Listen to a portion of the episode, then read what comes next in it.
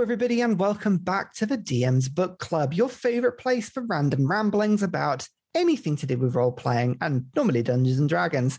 I am Ryan. It's a pleasure to be here because today, with my co host, we are dealing with some very intriguing Unearthed Arcana, which I'm actually, I mean, this was quite exciting. But before we get into that, it's Fiona. Hello. Hello. I am less excited than the Unearthed Arcana, but hello, I'm here too. I, I don't know about that. I, I mean, I, I, it's it's all very exciting these days. No, you, this is a fantastic pick. But before we get into that, how are you? Are you okay? I am doing very well, Ryan. As uh, as we're saying off camera, uh, it's been a very busy week. Going back into the office briefly and stuff, and it's getting up to building that confidence to go back out and stuff like that turns out nobody else is going out so it's great. So i i had the office all to myself. So i had music on i whatsapped my mother and it was all you know it's all been really lovely. On a friday as well nobody disturbs me. Nobody yeah. comes around and, and does that thing where like, oh could could you look at my computer? No one does that because nobody's in and it's great. And i got i got so much work done as a result. Oh yeah. perfect. Exactly. Like my work was having a very similar thing, not this lockdown, but the previous, like last summer when things were opening again. Mm-hmm. And there was this argument banding around where nobody was really in the office. So people who did come into the office, as you say, you've got all the space, you've got all the freedom, and it's all brilliant. So the office were using that as the pitch. The office is really empty. Come in. You can get loads of stuff done. And I was thinking, no, no, you don't get it. I like coming in because you're not in. If yeah. you start coming in, I don't want to come in anymore. Exactly. it's the, nothing to do with COVID and just purely because I don't like really seeing you. So actually, this is great for me. It's very interesting because obviously where I work is a higher, a higher education institution and they are like, um, it's, everything is very, like there's hand sanitizers everywhere. There is social distancing everywhere. Like on the rooms, they have like max capacity three people. So you're like, brilliant.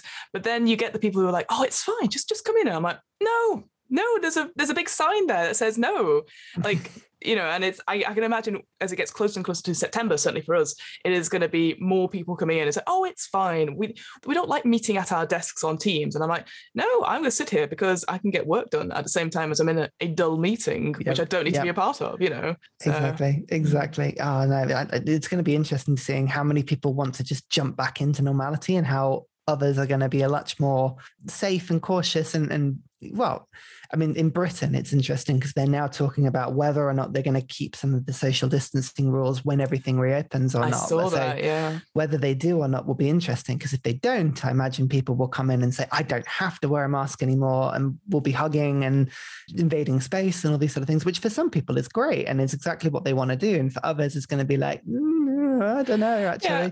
I, I like I like my work colleagues, but for me, it's in my office, it's like, okay, I'm done now. It's after five our friendship is done because I don't need you anymore. I'm going to leave. like, I don't know. I know it's different workspaces are different, but I was like, my work is definitely separate from all my other bits of life. So I find it really interesting when people go, oh, yeah, because yeah, then we can go and socialize and stuff. I'm like, yeah, but that's only when it is a work problem. I can go blur to someone who exactly. knows it in context, you know? I've heard that argument so often. Do you not miss the socializing and getting out and seeing people and everything? And I'm like, I guess some people really enjoy that, but I'm very lucky in the sense that having been separated from work colleagues for so long, I don't miss socializing with them at all because they're work colleagues. Like yeah. I, I have so many, I'm lucky to have so many friends that keep me terrifically busy in life that it's, it's like, I don't, these guys are, are like our work colleagues. I, I, talk to them because I have to. It's yeah. contractually obliged that I get on with the people I work with and I don't want to throttle them every time I see them. Like it's just one of those things. Do I miss going to the pub? Yes. Do I miss going to the pub with my work colleagues? Quite frankly, no. no. yeah. Yeah. Don't, don't you want to socialize? Yes, with my actual friends.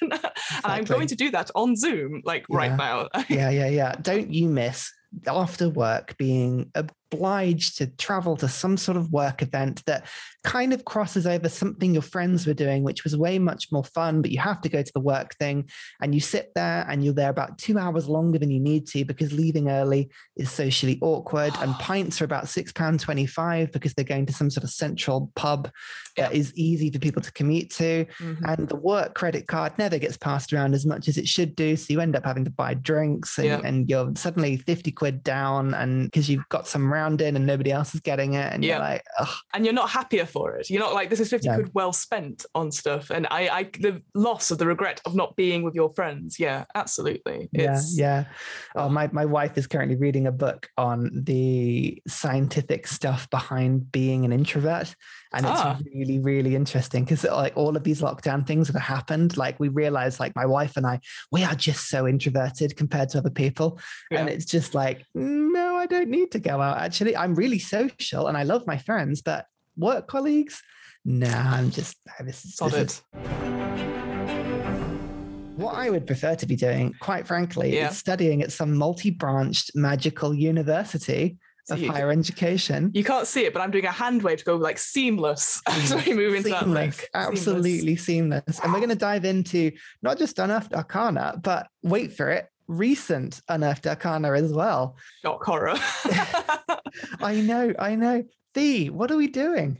So, as you rightly pointed out, what's the one thing we have always loved as as nerds, as as children who've grown up on books? We have loved Harry Potter. We Harry loved Potter. magic. I was definitely a kid that waited for my letter to go to Hogwarts, all that sort of jazz. And people, you know, when you say to someone like, "What house were you?" and people go, "Oh, I don't know," you go, "Well, you didn't read Harry Potter, so s- screw you," you know, like all that sort of thing, you know. And oh, heads up, I'm a Slytherin, so. I know, I know. I, I remember waiting for my invite as well. It was Oh. awful. Sorry, this is real, like interrupting you, but I, I, I reached, I was reading one and two and three, and I think I was about 10 or 11 when it was coming out. So it was right on that time. God, sorry, that's unearthed terrible memories for me of like pain and Wow. damn you wizards. I would have been brilliant. Sorry, continue. damn you wizards yeah absolutely but and, and that's the thing so we've there's always been i think certainly for us in the last decade two or maybe two decades now well um this harry potter phenomenon. Like the idea that magic exists in the real world and there are schools where you can go and train up to be and that wizards and witches live side by side in the real life and that's been really cool.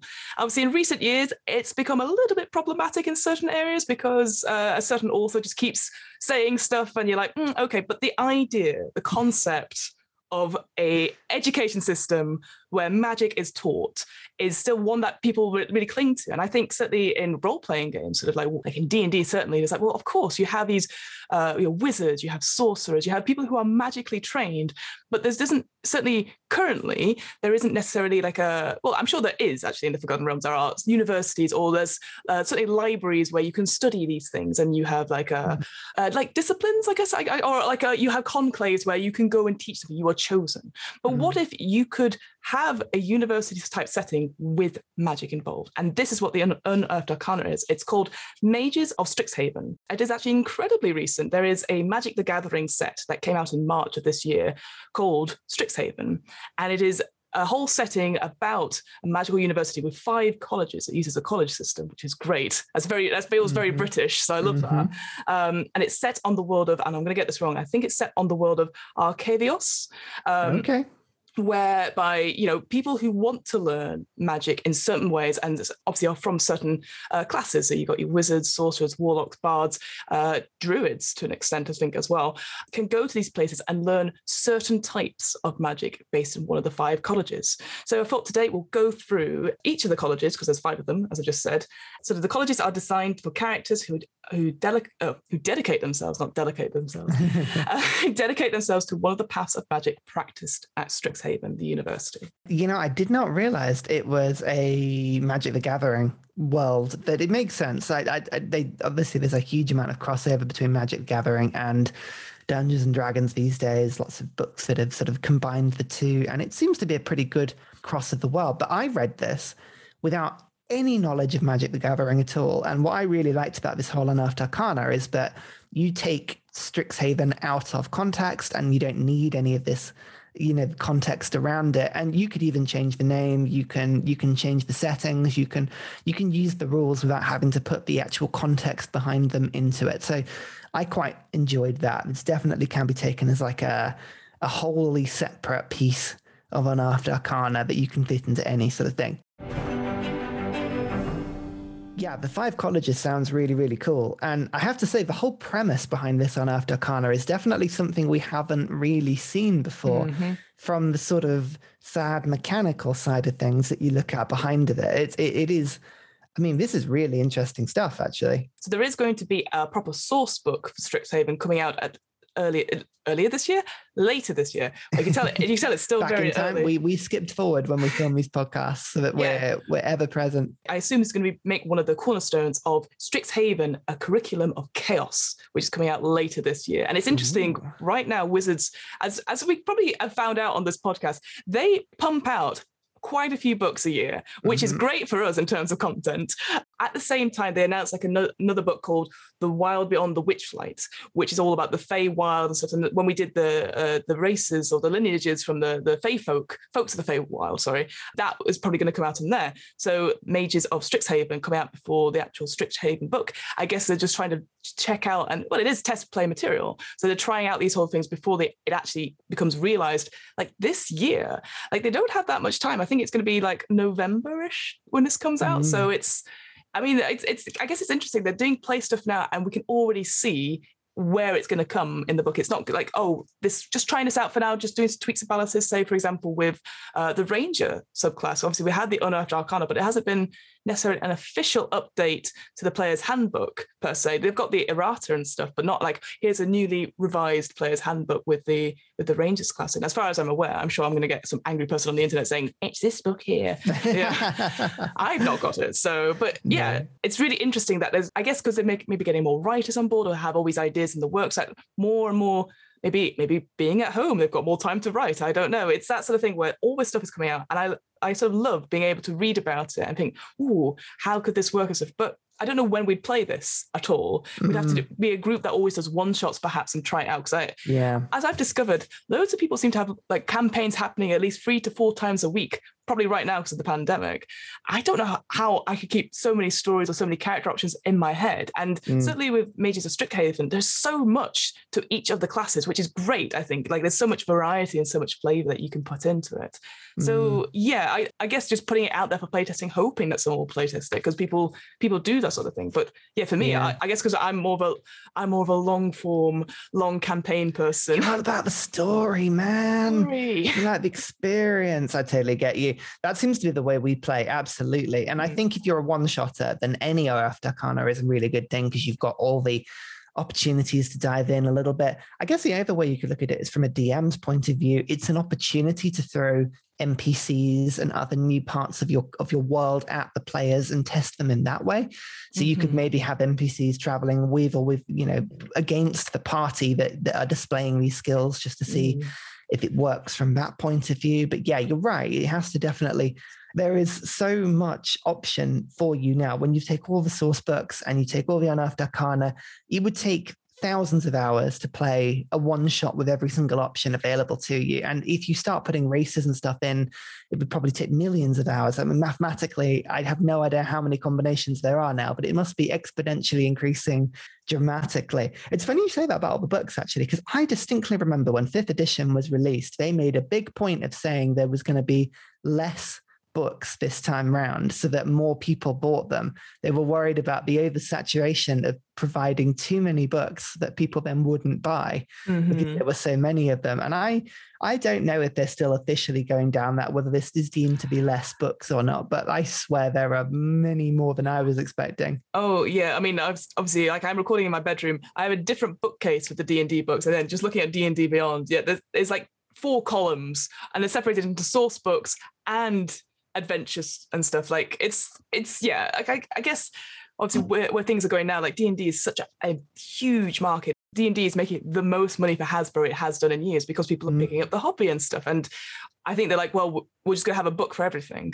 So like obviously we had uh, Icewind Dale, Rime of the Frost Maiden, which is like, oh, you've got your your horror uh, icy bit, or but or we've also got Dragon Heist, so you've got a, a fun city heist about you know you've always books out. So maybe it's like trying to signpost like, hey, you can choose whatever you want. Here are some ideas. Mm. But I think like me, I'm sure you're the same, where we're like, but but we want all the stuff. Yeah, we're just going to collect it and we'll read it Coming increasingly difficult. I'm just having a look around. I've got probably 15 or 16 books now, and I'm pretty sure I have less than half of the books that are at least in in sort of Wizards of the Coast like hardback edition releases. So Mhm. yeah, uh, this Unearthed Arcana is gonna. I mean, oh my god, if I, I I print all the Unearthed Arcana, I'm one of these really old fashioned people. I have to physically print it. Yeah, you're the same. I know, because my eyes don't work and screens are bright and all this sort of rubbish. Trying to look at something else that's not another screen. So yes, I know, absolutely. I know. I like scribbling on things, and I get told off for scribbling in my books. So I decided that yeah, that's different though. It's not different. It's my DM's book. If I want to underline things, I can. right. Anyway, shall I tell you about the colleges? I think you should before we get angry. Tell us about the colleges of Strixhaven. Right. So there, as I said, there were sort of five different colleges, and it's interesting. They each of them specialize in a different, uh, different kind of magic or different sort of uh, visual art of magic, and it's not what you think. Again, when we're thinking about sort of the Harry Potter analogy of Hogwarts, you have stuff like oh, history of magic. You've got potions. You've got transfiguration. All that sort of thing. Here, it's sort of it is more vague but which is great because then you can mold your character into these things. So uh, we'll go through them. So the first one is Lorehold, uh, dedicated to the pursuit of history by conversing with ancient spirits and understanding the whims of time itself, which is an incredible like again if you've been if you've been watching like Loki recently or um like me Doctor Who it has all that sort of vibe it has that sort of Doctor Who was immediately what sprung to my mind, but crossed with some sort of seance or Mm. or sort of like somebody that speaks with the dead and the ghosts and things. Absolutely. Yeah, so here we've got mages of Lorehold are particularly concerned with the forces that underline and drive history. Draws inspirations from scholars and adventurers of old. They manifest the arcane power of the past through ethereal dioramas and fantastical battle prowess. And in my head, I have this image because again, I, it only happened to me once. But when I went for my interview at Oxford, being in a, uh, one of the old professors' rooms, being interviewed, and there's just books everywhere Mhm, and mhm. you like you had to sit carefully on a broken chair because there's just so many books and you feel like if you moved one of them they would all pile down and that's what the image i get here like a very old room just full of books that are just everywhere spilling out over things yeah. smoking uh just just dust maybe a little bit but it's all like again it's that sort of picturesque like the knowledge is contained here everything you need to know is here in these books Yeah, yeah. Incidentally, I'm I'm currently reading at the moment a book called The Midnight Library, which is going Oh. around at the Oh, moment. yeah. Everybody's sort of likes very similar sort of visualization, just books upon books and endless uh, endless arrays of knowledge and paths. Yeah, exactly. No, I, I get that. So let's let's just start with just diving in. So again, what's great with all these subclasses is that for this one, for certainly the Lorehold one, you've got this is for particularly bards, warlocks, and wizards subclasses, and it does a whole thing at the beginning saying like it is only you can only take one subclass per time you do this. So if you are multi-classing, you can only choose one of these, which makes sense because otherwise you'd be super overpowered if you were a bard who then became a wizard, perhaps. Mhm. And certainly with this one, it's all about, like I was sort of saying, like the words, history, and using that. So looking at it at first level, you get uh, spells. So you get stuff like comprehend languages, which again makes sense. And all the spells you get uh, later on. So you got stuff like locate object, uh, speak with the dead, stone shape. Legend lore, that sort of thing. It all feels very, it's all along a particular theme. So there's all sort of academic researching, like way things work and sort of that almost preciseness of things work. Like I, I can imagine certainly with Stone Shape and Spirit Guardians and Arcane Eye, it's about searching and finding things, whereas also having this sort of necrotic element, which is not necessarily necrotic, I guess. Mm. It's less undead and more sort of ghosts of the past, sort of thing, ancient spirits and stuff. Actually, the one thing that I immediately noticed when I looked through this, and I think it tags into what you what you mentioned before about how these subclasses work, and it is the fact that this subclass works for three different classes: Yeah. bards. Warlocks and wizards, all of these have options that go into multiple classes. And the way it makes that work is fascinating because you can actually see them breaking down exactly how d&d works Mhm. i- mathematically because clearly there must be a, a mathematical formula that actually makes the game work in terms of these levels these things happen these are the damage dice progression these are the spell level progressions and all this sort of stuff and yeah immediately you see level one plus is the thing so you may not get it at level one you may get it at level three depending on whether you're a bard or a wizard or you know whatever it might be or a Mhm. warlock and it, it's it's amazing. It just how they put it together. I, I just I love it. It's it's very very clever how Mm. they put it together. But you're right. It is all very hunting secrets that the lost dusty tome and and the seance and uh, and discovering things that are happening before. I, I do get a huge flavor of this sort of this sort of like the theme they're bringing on this one. It's it's very vivid. I think I've seen it in streams before where you want to see like the academic adventurer, I guess, where they are, you know, they're running about, uh, they're trying to find, you know, I must find a library. That's sort of Da Vinci Code s, like trying to find information, but it's more suited maybe to role play rather than combat. Here, it feels like you actually have something which combines the two of them really well. And I, I've just got to say this: my favorite favorite part of this whole document is, of course, Ancient Companion. I love a good companion. You'd like that. I knew you would. So in this one, you learn to call on the spirits of the ancient dead and then house them temporarily in the, in the remnants of old statues so that they may remain on this plane longer to bolster your studies and aid you in battle. So the idea that you call up a spirit of some sort, but then put them in a, a statue nearby mm-hmm. which which can then walk. Because that was my thing. Was like, well, are they just stuck in a statue whilst you're there? No, they could walk. They can move unaided and stuff. So again, I in my head, I had this idea of like a, a weeping angel type character. So unnerving, but it's ultimately helpful, almost like a like a K9 type thing. That oh, absolutely, let me help you with this. But with the Ancient Companion, what's really cool is that they've kind of mixed in the sort of the, obviously companions. We've got stuff like um, I can't remember the subclass now, but obviously Rangers have that animal companion. Mm-hmm. Um, artificers can make their own little sort of homunculus, and also uh, like the Battlesmith can make their own sort of companion there. This one combines with stuff we've seen before in Tasha's, the sort of the idea of uh, a sidekick. So you can have three types of companion. They're not necessarily built for battle. So you've got like a healer, a sage, or a warrior. And every time you create your ancient companion, you can choose what they are. And I quite like that because then you could choose it for your your uh, situation per se. So, like for example, the healer gets some different actions. You can uh, what was it? Healer's light. The companion chooses a creature within 15 feet of itself, and it flares with an invigorating light, and they gain temporary hit points. Uh, warriors get this cool reaction where they can, you know, impose themselves in front of uh, another creature to protect them and get disadvantage on the roll. And yeah, it's just it's all this sort of thing where you can add all the stuff into it, and again, making it more customizable for the player. Because I can imagine them describing like, oh, I'm going to use this kind of statue, and then choosing the sort of subclass for that statue on that. So mm. the, the, customization of this is incredible. I think just the way down to the details is just yeah great. I love it. It is. It is. I think personally they'll get rid of the whole statue thing, and it'll be more of a you create or summon a spectral or or you manifest something afterwards. Because I can imagine the DM being like, uh, actually there are no statues around, and they're deciding in the playtest that this is going to be something they wipe out. But you're right; it is like an animal companion from the Rangers or an artificer sort of annual. I, I love it. The bar, the idea of a bard or a, or a warlock with an animal companion is just amazing. And I think we've learned a lot of lessons in how these companions work compared to if you imagine how the Ranger one started and the Beast Master was just mm. derided and, and said that this terrible class that you'd never ever pick because it didn't scale very well. And then they had to revisit it in Unearthed Arcana and all these sort of things. And I, I, I can see them just I mean, it just seems to be a much better version of, of that. It's all to mm-hmm. do with progression dice, with your proficiency, and it's to do with timesing by your level. And yeah, I like it. It's really, really useful. And as you say, being able to tweak the companion to the to the situation seems to be really, really cool. And as then actually as you go through, the mm. companions give you more and more abilities as you go. So lessons of the past was quite interesting because this one, level six plus, gives you know different options as well you learn how to better listen, which is great, and take heart the teachings of history. So, if you choose a healer for your ancient companion, uh, your hit point maximum increases to the amount of that level in that class.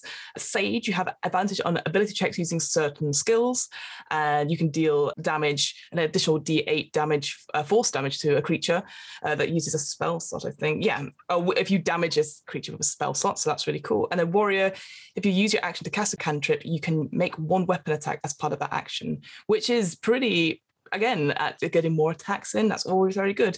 Uh, yeah, but that, I, that I, reminds me of the. I think there's a fighter. Is that the um, the arcane fighter? What is it called? It was so. in the first book. I have totally lost my train of thought. But you used to be able to do the same thing. Make a action, you can cast a cantrip or like cantrip, and then you get to do a weapon attack spell, you get to do a weapon attack, all that sort of thing. Interesting again, they don't mention that being as a reaction or as a bonus action. So yep. I could see that stacking very nicely very mm. accidentally well with other things. But um Yeah. There you go. It does say right at the bottom of that, saying if you bond with a new ancient companion, you lose these benefits. So again, it's that sort of thing with a little bit of admin between long rests. If you go, actually, I want to change my, I, I wish to dismiss my ancient companion and call up someone else, you've got to make sure you you switch these things off. So that's the only thing there, which I, is completely fair.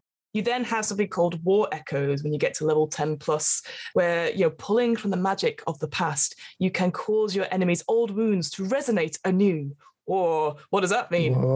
Uh, I'll tell you. so once per turn, when a creature you see hits a target with an attack roll, you can use your reaction to force them to make a wisdom saving throw against your spell's save DC. On a failure, your target becomes vulnerable to one damage type dealt by the attack. Mm-hmm. So that can be really interesting if they're doing damage and stuff, and then they are now vulnerable to that.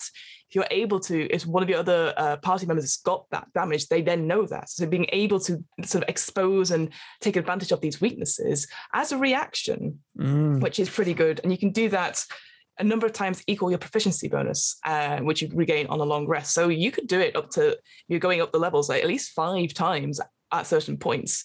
So yeah, I think at this point, if you were level 10 plus, you'd be plus four proficiency, so four times effectively. And that stacks with huge. I mean, if you imagine a paladin coming along and using some huge smite, and somebody's like, actually, now you're vulnerable to radiant, damage. damage it could be ridiculous, especially combined with critical hits as well. I always thought that the path of the grave cleric was mm. a very similar sort of thing, you know, and that sort of idea. You do get to save against it, which is the only thing, but yeah. still, still. I mean, yeah, I mean, I guess if it's a legendary uh, creature as well, obviously they can use up a save on that, or they'll probably have high enough modifier to get over it. But still, like it's a good little thing to constantly try and expose that weakness over and over again, which I yeah really quite like. And then you have history's whims. Oh, well, again, I love how all of these things are very you know poetic and sort of evocative of these sort of titles that you've got. So through steeping yourself in the chaotic whims of history, you learn how to briefly channel the wild nature of time itself. Timey wimey. So, as a bonus action, you can enter what's called a state of is it chronal chronal yeah. chaos?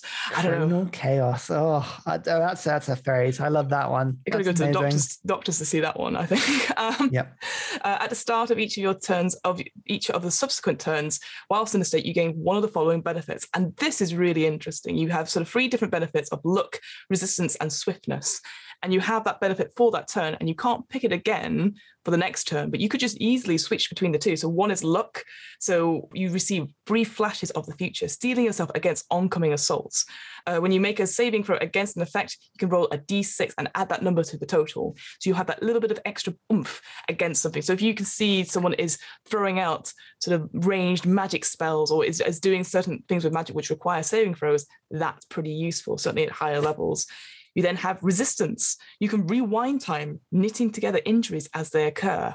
Ah, you get resistance to bludgeoning, piercing, and slashing damage. That's pretty cool at level 14. You, you know, you you can probably you probably have magical weapons yourself you know you got your plus mm-hmm. ones whatever but having being sort of not even invulnerable but sort of being sort of resisting quite a bit of common damage per turn is pretty good, mm-hmm. again, depending on the fight. And then finally, swiftness. Time stutters, slowing others, but hurting you forwards. Your movement speed increases by 15 feet, and you don't provoke opportunity attacks. So you can easily get out of situations if you're in trouble. And having all three of these, and then being able to sort of at the beginning of your turn work out which one you're doing as a bonus action, it can really change the battlefield. And certainly, if you're playing, what have we got? We've got um, bards, warlocks, and wizards wizards and warlocks don't necessarily have high armor class per se. So being able to get out of the way and not get opportunity attacks on them, I don't think there's any way that they would be able to do that without using an action before, you know, disengaging. Mm. I think it's the yeah, only class. Not unless you, you spelled your way out of it with Misty Step or Expeditious Retreat or something like that. But you're right, it, it definitely is it's a really useful thing. Any spellcaster with movement related things, it just helps you stay alive, which is basically the wizard's number one problem. And even with warlocks and bards, it's an incredibly useful sort of yeah state of buffs that you can give yourself. It's it's a really interesting one. It sort of seems to be this sort of mix of defensive, offensive, and then also you know companion based skills effectively that I don't know. It seems it seems uh, really nice. I quite like this one. I could see myself playing it. Yeah, I can see myself playing this as well. Again, that idea of having it came, it came in Tasha's. There was the idea of the expert sidekick, the person that's not necessarily built for fighting, but is the academic on the journey with you, the librarian and such thing. I can see this being as someone who is capable as a as a, a warrior in some way, but has the know-how, the knowledge, and uses that from around them, going, "Oh, I love a good book," and just feels well more a more well-rounded character, a well-rounded character. Can't use my language well today. um, but yeah, I just think everything about this class I it really it really spoke to me. Uh, it's the sort of thing I would have loved to play. Like I think once we first started out playing D and D, just that idea of like, oh, I want to be a part of a magic university with these colleges. This seems like the perfect sort of like what's the word a trope i guess of a student at a magic college or something mm-hmm. like that i think yeah mm-hmm. do you like books do you like messing with time? Do you like speaking with the companions of long dead people? Then this is for you. Come to come to the college and we'll Oh no, I can, I can totally see that. Absolutely. It's it's definitely like it looks really, really cool. Enough about stuffy offices, books, and more books. Let me tell you about another college, Ryan. I, I, I'm if, if it's going to be as good as that one, then it will be fantastic. I'm looking forward to it. We've done the books. We've done we've done that sort of stuffy law. What about just being creative? it is. I mean, I'm looking forward to this one. Like, tell me how how would I be creative in a wizarding school? So there is the College of Prismari. I see this as the art department have gone a bit mental I've used all the brushes and maybe maybe painted with the the paints that have gone off. I don't know. Essentially, you use this sort of an elemental energy to express who they are and how they see the world. It is very visual. To them, magic and motion are one and the same. And having this sort of exhibitions of raw creativity in which masterpieces are made. I've been around creatives long enough to go, Oh, like my magic is fabulous and swishing large hand movements and yeah, yeah, like there's there's sort of different films and different books have different styles of using magic, but this is yes. I always this feels like big power poses and yes. large hand sweeping movements and swishing capes and pointlessly long wands and all this sort of thing. Yes, definitely the word dazzling springs out to me. They are comfortable in being sort of the over dramatic, over sort of like power. Because that's what they're comfortable in being, and this sort of creativity stuff. Like you, like I can imagine going to an exhibition of someone's artwork, and they go, "This is just my design," and you look around going, I don't get it at all, but I'm very happy for you that you you feel confident. You know, I'm, I'm, one of those people now. I'm sure I used to be one of these people, but I'm now one of those people who goes, I I don't get it, but I'm I've got to respect what you're doing. But so that's how I see this this sort of this uh, this class. It is artists or creatives in that sense. And you, interestingly enough, you've got sort of your druids, sorcerers, and wizards for this one. Some interesting things here in terms of what features you get for this class. So at level one, you get proficiency in two skills. So you got the list of acrobatics, athletics, nature, or performance. Hmm. Uh, so again, being in touch with what's around you and the environment, I'd say. The most interesting one, though, kinetic artistry at level one. You can dash as a bonus action. Now, correct me if I'm wrong. Can rogues dash at level one? Or I that... don't think so. I think it's level two. I thought so too. So the fact that you could dash as a bonus action really early on, which just to get you out of things or to move up to something to attack, that's pretty powerful right straight off the bat, I think. And along with the kinetic artistry, so you got that dash as a bonus action. You have you can choose one of the following effects, and you've got boreal sweep, scorching whirl, and thunderlight jaunt great. Uh, nice. And it's just about the way you move in a sense and like what kind of artist or sort of uh, elemental forces you're using. So the boreal sweep, ice water swirls around you. And until the end of your turn, you can move across the surface of water as if it was harmless solid ground. Maybe quite specific, perhaps, but that's pretty cool. The vision of you sort of getting across the river, there's some fighting going on on the other side, and you need to move closer to get across that river. You have to like overtake it or something like that. Just being able to like jump from bit to bit and harmlessly not fall in the water is pretty cool. It is really, really cool. I love, I just love the idea of anybody running across water and it's freezing underneath them. Like that's just, oh, it's it's really really cool. But equally, it, the, knocking people prone with a strength save is useful regardless of whether or not there's actually a body of water, uh, which is which is quite cool. I can imagine well, especially if you were a sort of um, up close and personal sort of spellcaster, you could dash up to somebody, knock them prone, and then attack them whilst they're prone for a bit of advantage, which could be quite useful. Mm, definitely. And then the other ones you've got the Scorching Swirl, which feels a bit like I can't remember which one it was now, but the one of the recent episodes we did, there's the idea of moving and you had flames come out of you, almost like Sonic the Hedgehog style. This feels very mm-hmm. similar in that sense that you force a creature, your, your flames wreath your steps. Before the end of your turn, you can force each creature within five feet of you to make a dexterity saving throw against your spell save DC and catching fire to them in a sense. Uh, whilst you can't necessarily zip around the map as much as that other feature, which I can't remember the name of, I'm just going to call it the Sonic the Hedgehog feature. Um, again, getting people to take damage with fire as you're sort of moving away from them perhaps is still pretty good like fire is, is a pretty good damage type that most people unless they're higher levels aren't resistant to so that's pretty good and then uh, Thunderlight Jaunt. You take on a nimble lightning form. Until the end of your turn, you can move through the space of other creatures and you do not provoke opportunity attacks. So that idea that you can just zip through uh, certain things, like past the big ogre onto the other side, that is such a cool thing. I guess in the mm. corridor space where you can't necessarily move past people. As, yeah. yeah, I quite like that. Again, that image of that was pretty cool. There's just a flash of light, and suddenly you are the other side of the enemy. And yeah, no, I love it. It's really, really cool. It mm. just seems to be oh, just all these things. The, the only thing to add to that is that these bonus actions are limited. So you can only yes. use them equal to your proficiency bonus. Again, another way they're bringing proficiency bonuses in terms to limit things in. But there's huge amount of ability to sort of blend these abilities in with all of the other skills you might have as part of any of the classes. And I, I just I have to say, I know we can, you know, wizards can, can take this subclass, but the idea that a druid could do this stuff as well is yes. really cool. Like, just love that idea yeah, that idea of the sort of the raw elements of it. Well, I say the raw elements: fire, water, and lightning. Those are the ones that have been sort of they've sort of like got honed in on, which mm. I think mm. is fine. But I, I, guess this is the perfect time for home brewing if you want to do something a bit different in terms of the raw element, like something maybe so air or I swear I can't think of any elements. But yeah, you know, like it just feels like these are the three that you can choose from. But with a college like this, it's bound to be someone that does a PhD in frost uh, something specific. Like again i love the titles for these class features uh, favored medium. Again the idea that artists well, I, I, work in in inks and on canvas. Yeah. here you can hone in the forms of your elemental expression to best suit your ideas which again i'm like oh, if somebody said that to me in a conversation like gross. But what's cool about this is that you choose one of the following damage types so cold fire and lightning and you gain resistance to that damage type. That's just all over until you if you choose it, to change it again on a long rest.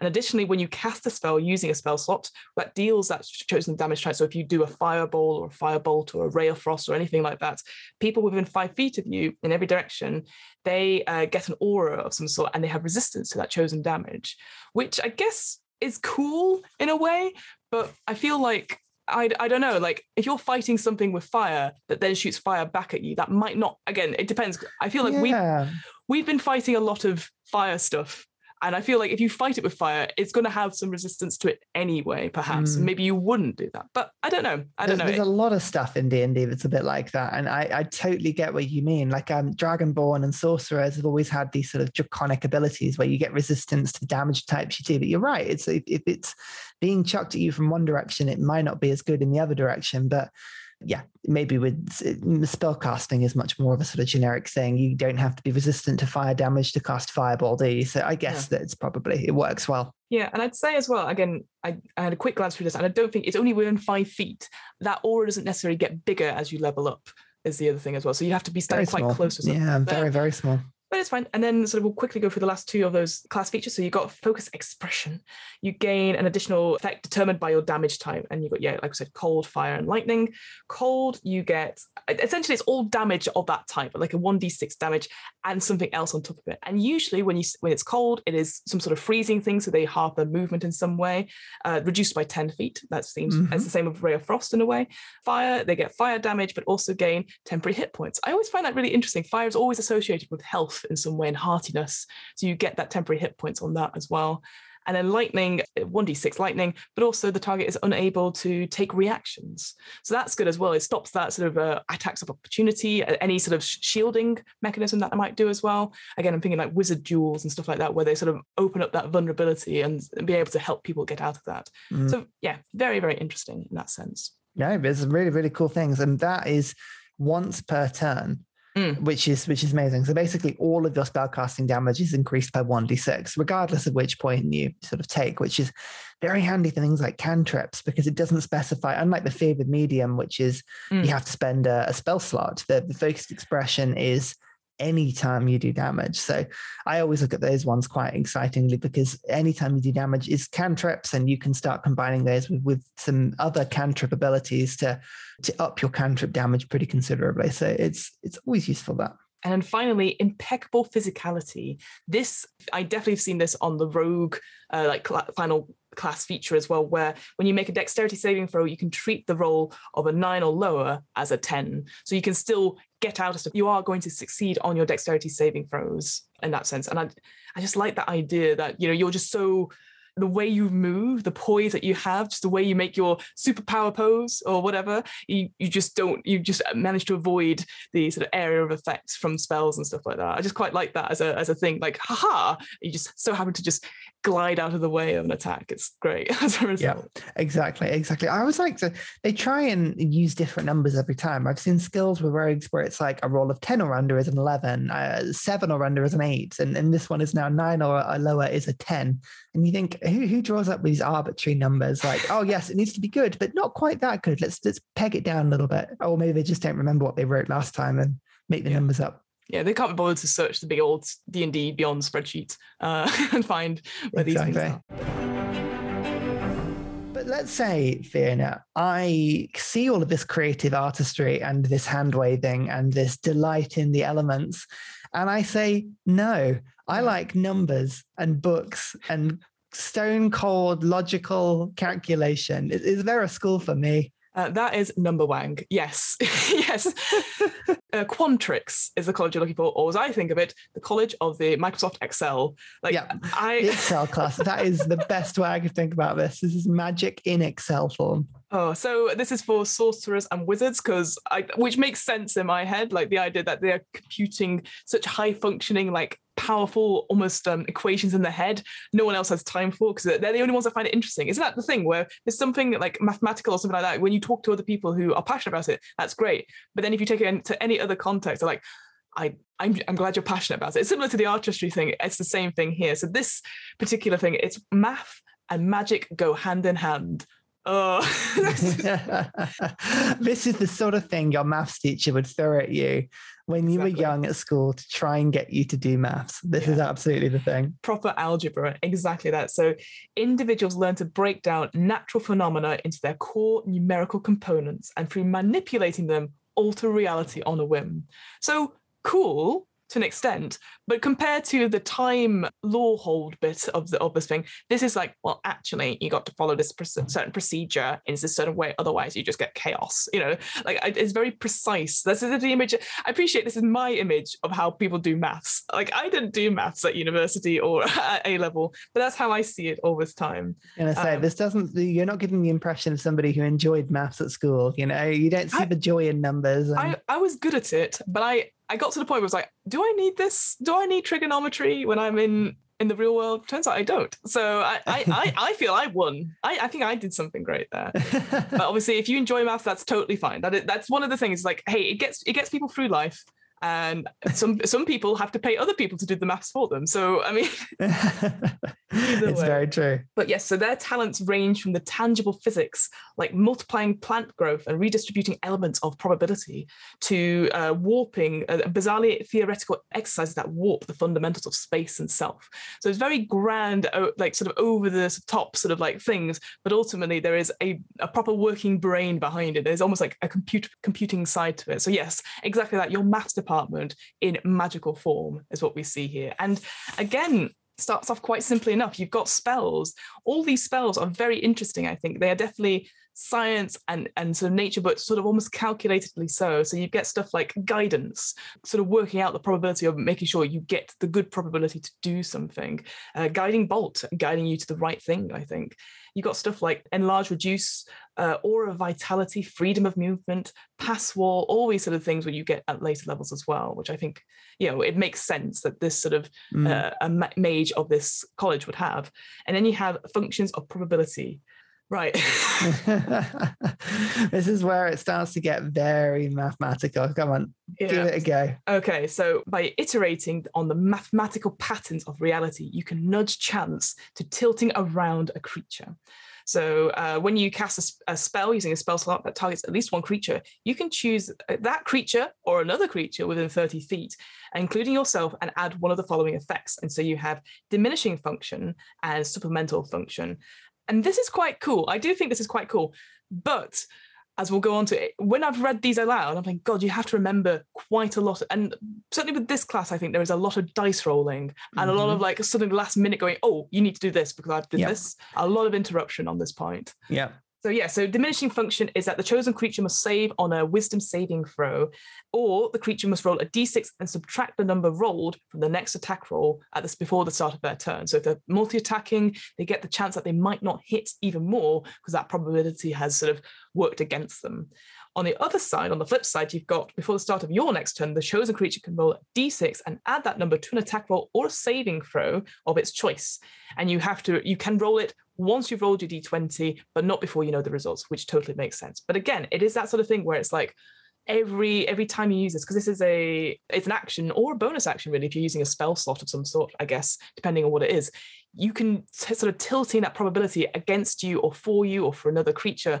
It's quite interesting, I guess. But again, it's a lot of dice rolling and it's a d6. I don't remember if this, if this increases as it as you go up for the higher no, this levels. This one doesn't actually. That's yeah. which is interesting. Anything that doesn't increase, you can see becoming an issue later. There's there's other classes with I think that's a little bit of the problem where mm. like like Kensei monks with the d4 on on weapon damage and, and other bits and pieces you see through it where yeah you, you want to see a bit of progression and a d6 may not be as useful at level 20 as it is at level one, where it absolutely would be very, mm. very useful. Yeah, totally get you. So then we move on to velocity shift. And again, a very interesting one. So you manipulate kinetic formulas and alter the velocity of another creature. So when a creature starts its turn or moves to a space within 30 feet of you, you can use your reaction to force that creature to make charisma saving throw or uh, against your sleeve, which you can choose to fail. So it can be not the enemy, but it can also be a, a target creature an ally, sorry, and then you can move them to an unoccupied space of your choice within 30 feet. So the fact you could move your friends around the battlefield or out of the battle depending on it, using your reaction is pretty powerful. But also having something running towards you, go, oh no, and then moving them back. Oh no, go away or past you perhaps, so they don't hit you. That it's quite a cool little thing to be used to do that, and you use that as many times as you have proficiency as well. So you can use that up to five times depending on where you get it to. And what here, probably three at level six. I guess I can't remember off the top yeah. of my head. I quite like that being able to move people and sort of shift them out of the way or shift them into into battle. Like I can imagine this moving someone, like you said, like an enemy that's going towards you, just shifting it to the big barbarian that's just over there, just like oh, you can go fight them instead.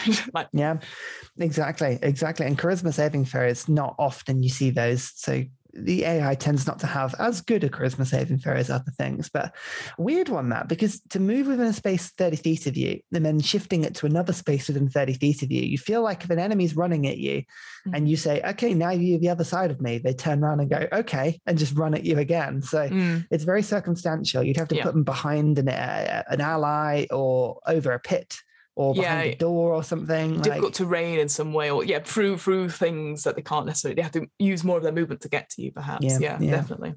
Then you have null equation. Beset your enemies with abstract equations that reduce their might.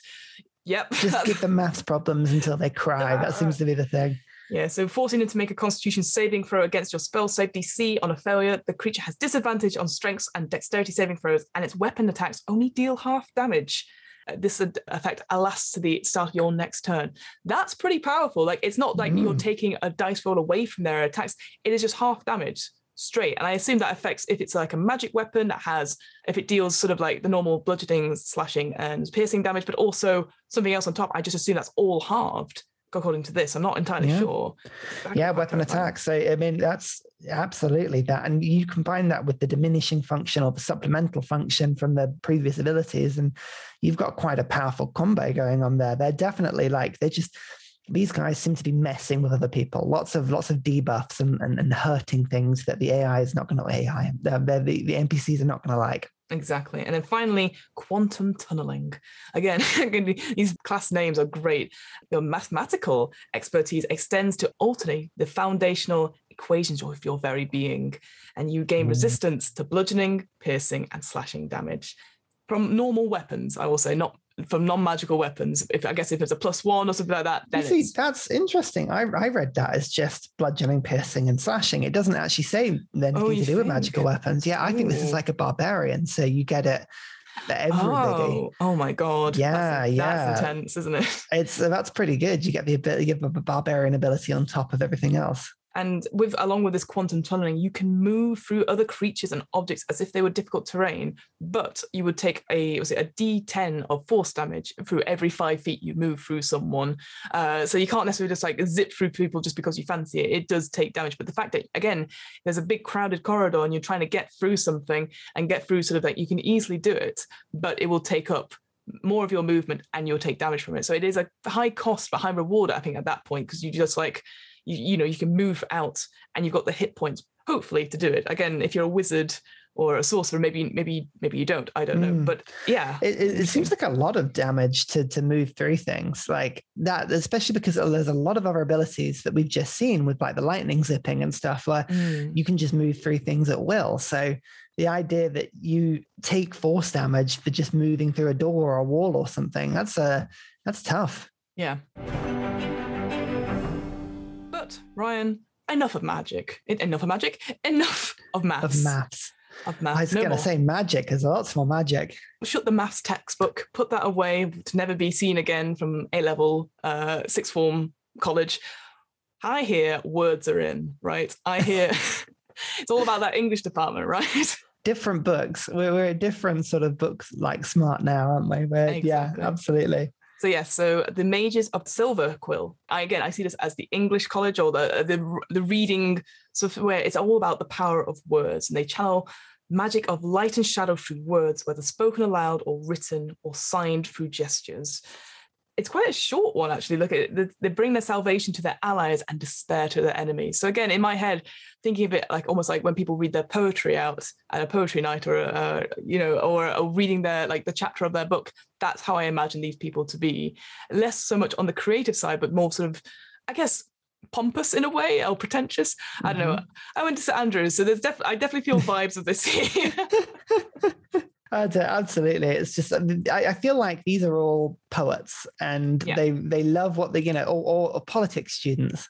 That's what it is. oh yeah. Yeah, like like politics students who, who know they're going into the civil service, and that's fine. So for this class, you can if you're a bard, warlock, or wizard again. So again.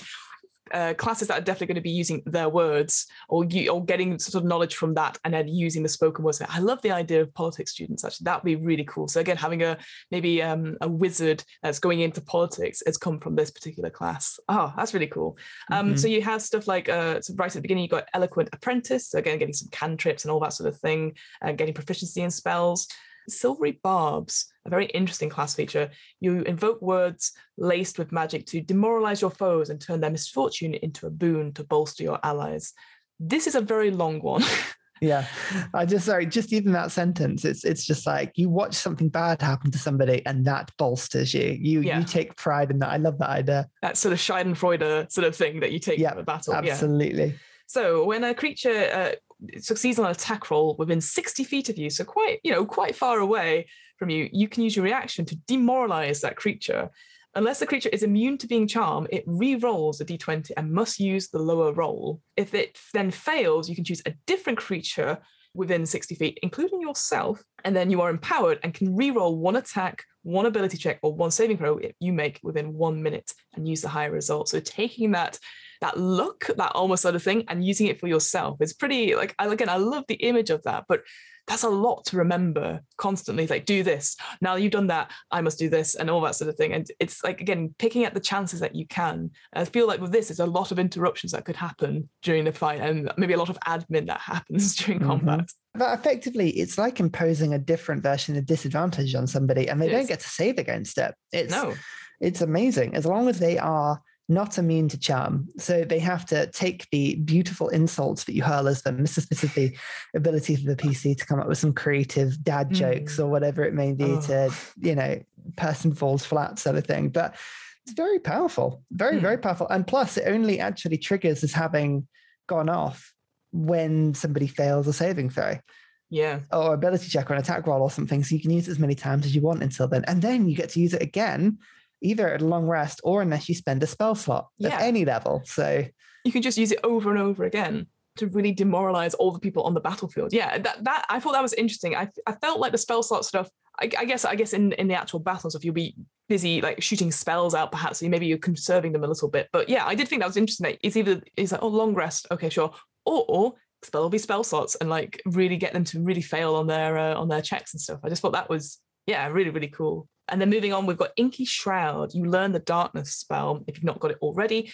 But when you cast the spell in this way, you can see through the darkness. You're not blind to it. And when a creature you can see starts its turn in the darkness, you deal 2d10 psychic damage to that creature which again, I love that. Again, going back to that political idea that you sort of brought up, the idea you have these whispers and all that sort of thing, and like you're in the dark and you don't know anything, you know, blah, blah, blah, all that sort of thing, that the sort of power over these, you know, people in the dark, uh, giving 2d10 as well mm. is quite a, quite a bit and psychic damage as well. You're going to be doing nothing but filing for the rest of your life. Uh... No. definitely, definitely. But being able to see through magical darkness is a huge advantage. Like we've, definitely. I think we've spoken about this before in either campaigns or on other episodes, where giving people blindness and then being able to see through it is like advantage on all attacks. It, it's amazingly yeah. powerful. Then moving on, we've got uh, Infusion of Eloquence. You can invoke additional words of power to change the, the, spell damage type to your choice of Psychic or Radiant.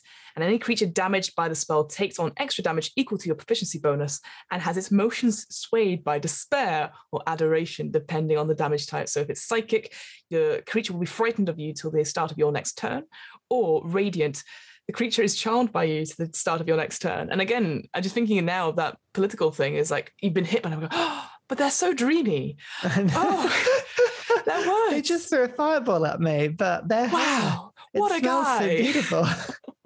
proper, proper Gaston. That's what I'm thinking now when you do that. Oh. oh. my god, yes, yes, a Gaston Bard. Oh my goodness, I now want to do this on some sort of one shot, and then just say, "Oh, you're fighting me, are you? Now you're charmed. Now you're charmed." Oh, and then just, just, you know, just go away. Just, just, just be worship me. That's totally fine. Just worship, grovel, kneel, etc.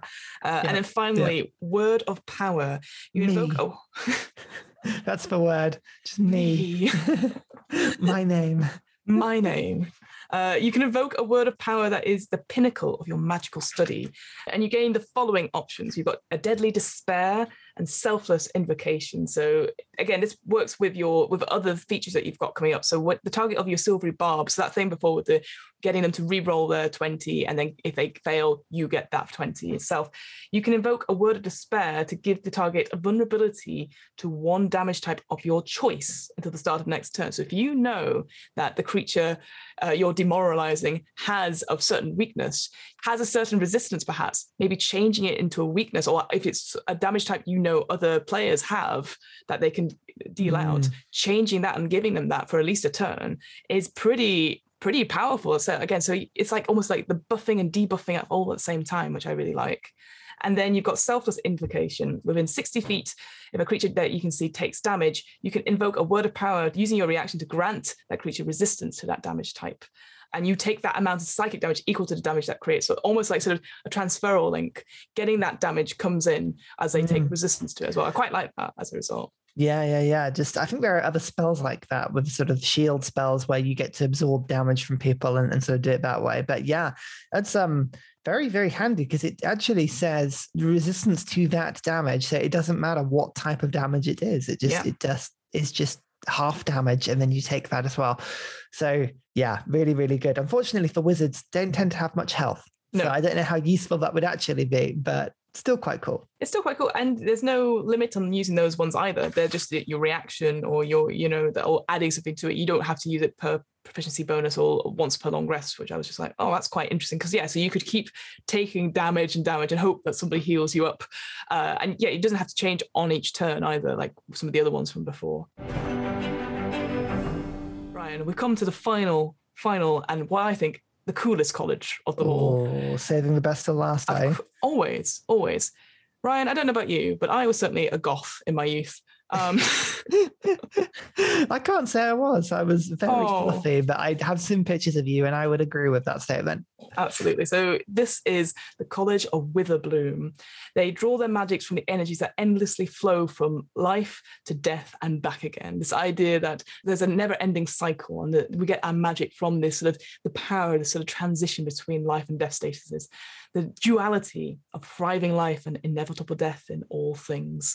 I guess because obviously here you think, oh, maybe sort of biology or chemistry or that sort of, you know, the, the start of things and the end of things. But for me, I just see this as a type of, like a cliche uh, person, really, rather than a necessary subject. So that's why I was sort of think goths or uh, emos, that sort of thing. Those people who hang around and like they're into stuff that's not necessarily academic, but it's stuff that interests them. And it's all about the bigger possibilities, the bigger things, the philosophy of life. And like, oh, what's the point in the end?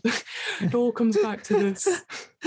yeah, yeah, I totally get you. It's it's like, yeah, what is the point? What's what's going on here? So it focuses on the vital energies that nurture life and empower others, whilst others embrace the drain of vitality into, into decay to sap and strike down their foes. So looking at the spells you get at level one, you got Spare the Dying, which is always a great cantrip. I always forget about it. It's always a really good one just to stabilize someone so they're not having to make death saving throws. I care about you but not that much. You'll be fine. You'll be fine. Sleep it off. Sleep it off. It's, it's the ultimate NPC server. Uh, and then you get cure wounds and inflict wounds. I think people forget about inflict wounds, but it's pretty damaging, certainly at level level mm, one, Just really being able is. to touch someone and it's like 3d10 uh, inflict wound damage essentially. It's pretty pretty uh, brutal. And then looking at the other ones you can get you you know you got lesser restoration but also ray of enfeeblement revivify vampiric touch. So again all these sort of life and death associated spells on top of that and then you get something also at level one called essence tap as a bonus action, you can draw on a reservoir of life essence to empower yourself for one minute or until you use this feature again. And you gain one of the following benefits. You get either overgrowth, which uh, as a bonus action on subsequent turns, you can expend one hit die and regain that number of hit points. So that's pretty cool, being able to heal yourself on each turn. Yeah, it's, or, it's short resting whilst also like yes not short resting yeah absolutely it, it's yeah always useful i think so you're not having to use like any if you don't have any potions or anything like that or if people if you don't have necessarily a healer in the party which you probably should at this point. And yeah, I, am sorry, I'm, i forgot to mention this, but this is just for druids and warlocks. So again, mm. warlocks, if you're sort of the glass cannon on the group, you don't have much in terms of hit points or AC. That would be quite useful. Yeah, this. yeah, absolutely. And this is the, the only one I think that wizards can't take, which makes yes. sense because this has healing in it. And I thought, are they going to give wizards the ability to heal and cast mass cure wounds and things? No, not no. this time. No.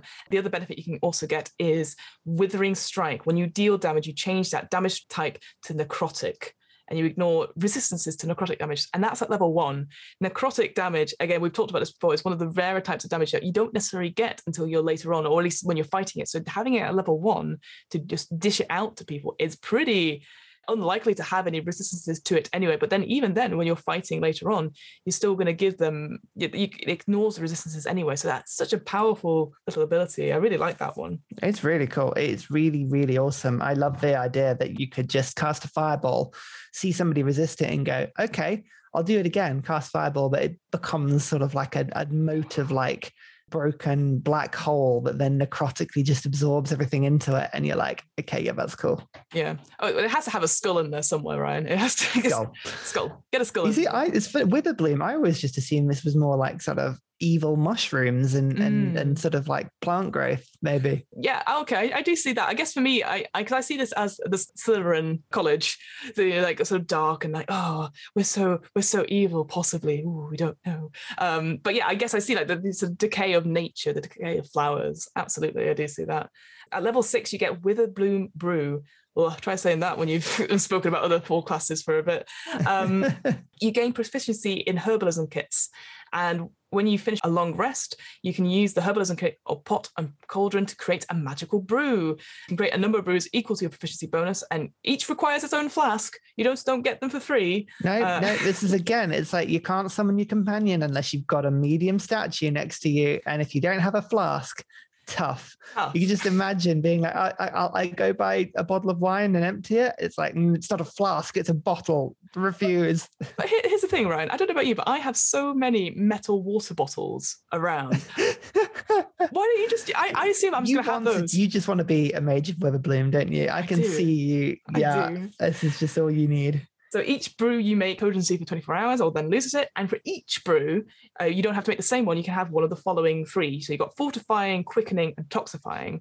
I'll give you a clue. it's in the title what each one of them does. Yeah. But fortifying gives you uh builds a sword. Close. Oh, so close. That would be really cool. you just ah, drink damn. it and you become like a Fortnite uh, yeah. shelter. Yeah. Or just a, like a house springs up behind you. All three of these brews, you can drink it as an action. I guess for us, because we use the sort of home rule that when you're drinking something yourself, like a potion or whatever, it's usually a bonus action. Yeah. Here it is described as this is an action to use, which I thought was quite interesting. Fortifying is that you create the brew, you choose a damage type from cold, fire, necrotic, poison, and radiant.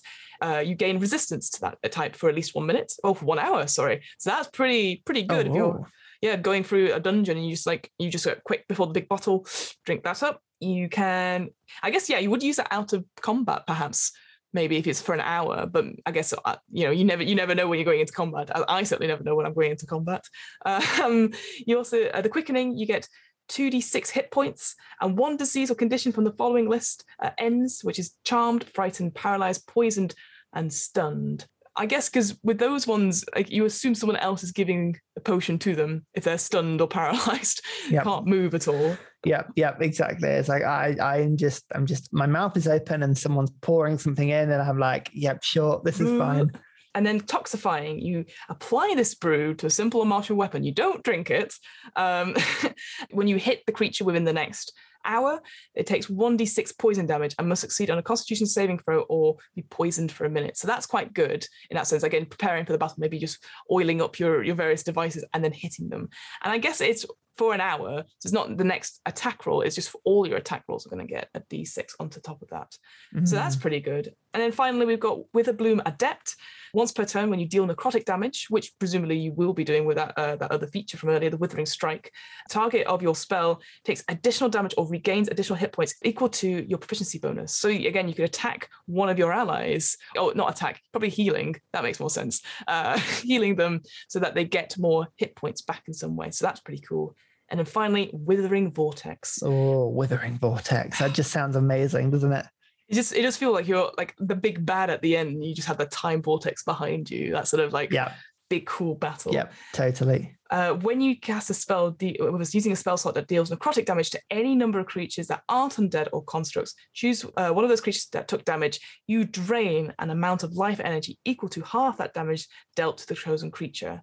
A creature other than yourself you can see within 30 feet regains a number of hit points to the life energy drain. So pretty much like a mass uh, absorb, like uh, Oddish does in uh, Pokemon, but instead of to you, it goes to somebody else. So again, yeah, that's the yeah. idea of the tethering, but to somebody else, and just being able to pull energy to from one person to another is yeah. oh, what a cool idea. The simplest way to think about that is say you blight somebody, so it does because you're a warlock, 10d8 damage You've used your Witherbloom Adept to get a little bit more proficiency damage. You take half the blight damage and heal one of your allies with it. So you just suck the life out of somebody and go straight into somebody else.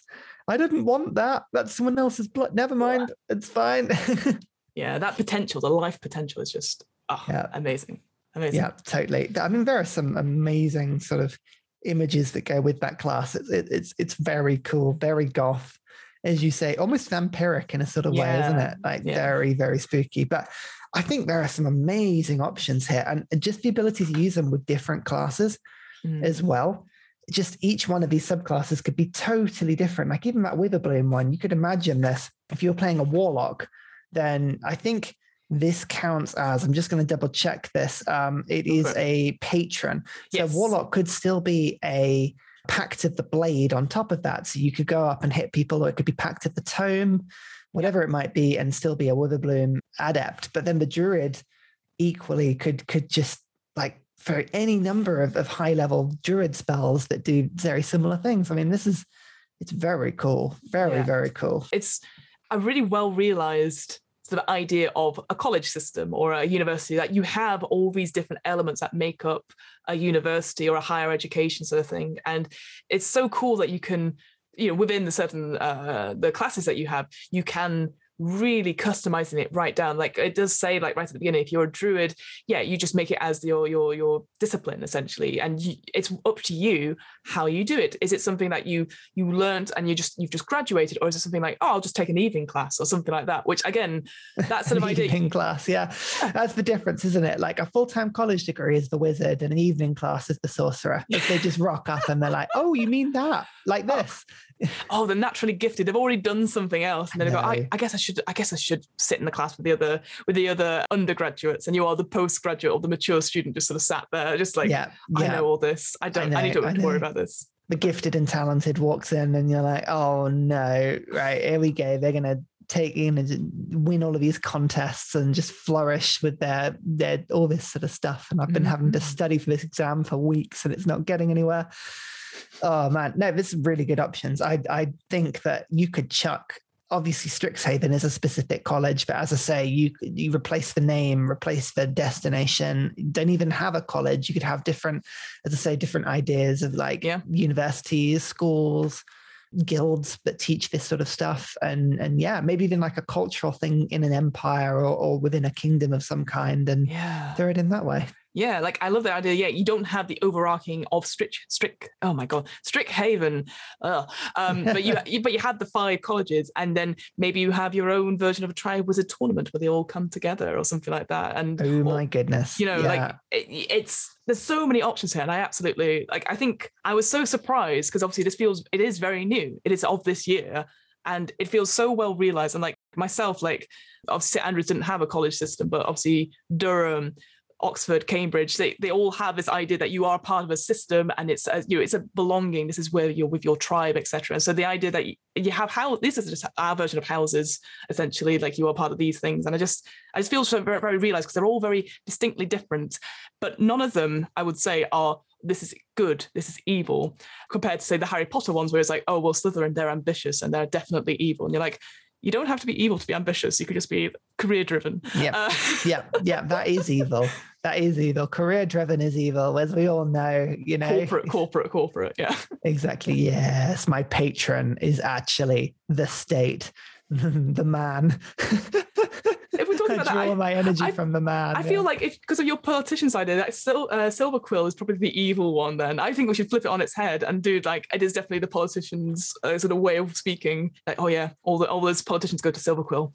Mm. Absolutely, absolutely. I'm just having to like double check now. Yeah, warlocks. See, warlocks can be Silverquill, so you absolutely could have your patron as just the authorities. Like, yes, I'm going to grass on you. Ah. anyway, thank you for that. That was that was no a very, very, very fun group of rules. What can we be finding you up to? What's going on in your life? And more importantly, is it going well? Ryan, it's always going well. Um, my name is Fiona. I run the What Am I Rolling podcast, which is a twice monthly RPG one shot podcast. And as I've just said, it's going well. Um, I did a stream of a female horror RPG called Bluebeard's Bride, where essentially uh, five players were playing different aspects of a bride in Bluebeard's house. And if you've heard the fairy tale of Bluebeard, uh, he's not a nice guy. Uh, he kills his wives. Uh, so the yeah, so um, it was them exploring this huge house, which I had to make on the fly and sort of um, hone in on the different horrors that they'd all sort of described in the character creation. And it went very, very well. And that will be up soonish. It's already online. So if you want to check that out, check out the live stream on the Drunken Ooh, Storyteller podcast. Uh, yes, yeah, so that's very good. I'm also I'm doing stuff which I can't talk about on the podcast which is very exciting. I actually had to sign an NDA yesterday. Uh, I know. I feel I feel almost amazed, but also like, oh no, an imposter. Uh, but I'll be doing some writing stuff in the near future for certain things. Um, Amazing. That's yeah. awesome. So that's very good. Uh, the final thing I'll obviously quickly talk about because I never remember to uh, to plug it is uh, we've got an offer code at Third Space Gaming in Burnley. Uh, so you can get 10% off using the offer code DMBC at checkout, and you can spend that on anything you want, any new books. Maybe you want to pre-order the new Strixhaven or the sort of the Wild Beyond the Witchlight or Terrain or Warhammer. Give them a chat. They're lovely. Uh, Burnley, I mean, home, my, my home. I've not been back yep. for many years, but hey, go support your local game store. But Ryan, Ryan, what are you up to, man? I, I hear you've done some amazing stuff on on Civ recently, and you've you've actually made a milestone. You got like yeah, we yeah. just we just hit five thousand subscribers, which Woo-hoo! is very cool. Yeah, it's, it's nuts when you look back. Yeah, it, things are going good. I've actually been spending a lot of time on the Discord, which you definitely should come to. The SRAN Discord. We've been reformatting things. I think we've got nine hundred people there now, which is quite exciting. So I know it's absolutely nuts, but you should come and actually bring some D and D conversation to the chat because there's a lot of D and D nerds in the group, and we do like to talk about things from time to time. So do come and, and say hello and, and show your your magical college-based wizardry or or druid, you know, Strixhaven abilities. I'd love to hear. If you guys do you manage to have a go with them, like actually come and give your experiences with it because it'd Absolutely. be really interesting to see how well this sort of stuff goes. I, I would be really interested to hear actually about if a group of people went that were all the same college but different classes to see how it changed and if it was any different because I, I could cool. see there being some really cool combos there definitely. Oh yeah, I, I would love to see like almost like a wizard duel with all each of the different colleges having a designated champion and having this having the sort of PvP sort of yeah. version of it. That'd be quite cool. wizard duel. Wizard duel. Amazing, amazing stuff. But yeah, come come and say hi, and it'll be brilliant to see you. But you will have to wait to hear us again until the next episode. Until then, we shall see you later. Goodbye. Bye.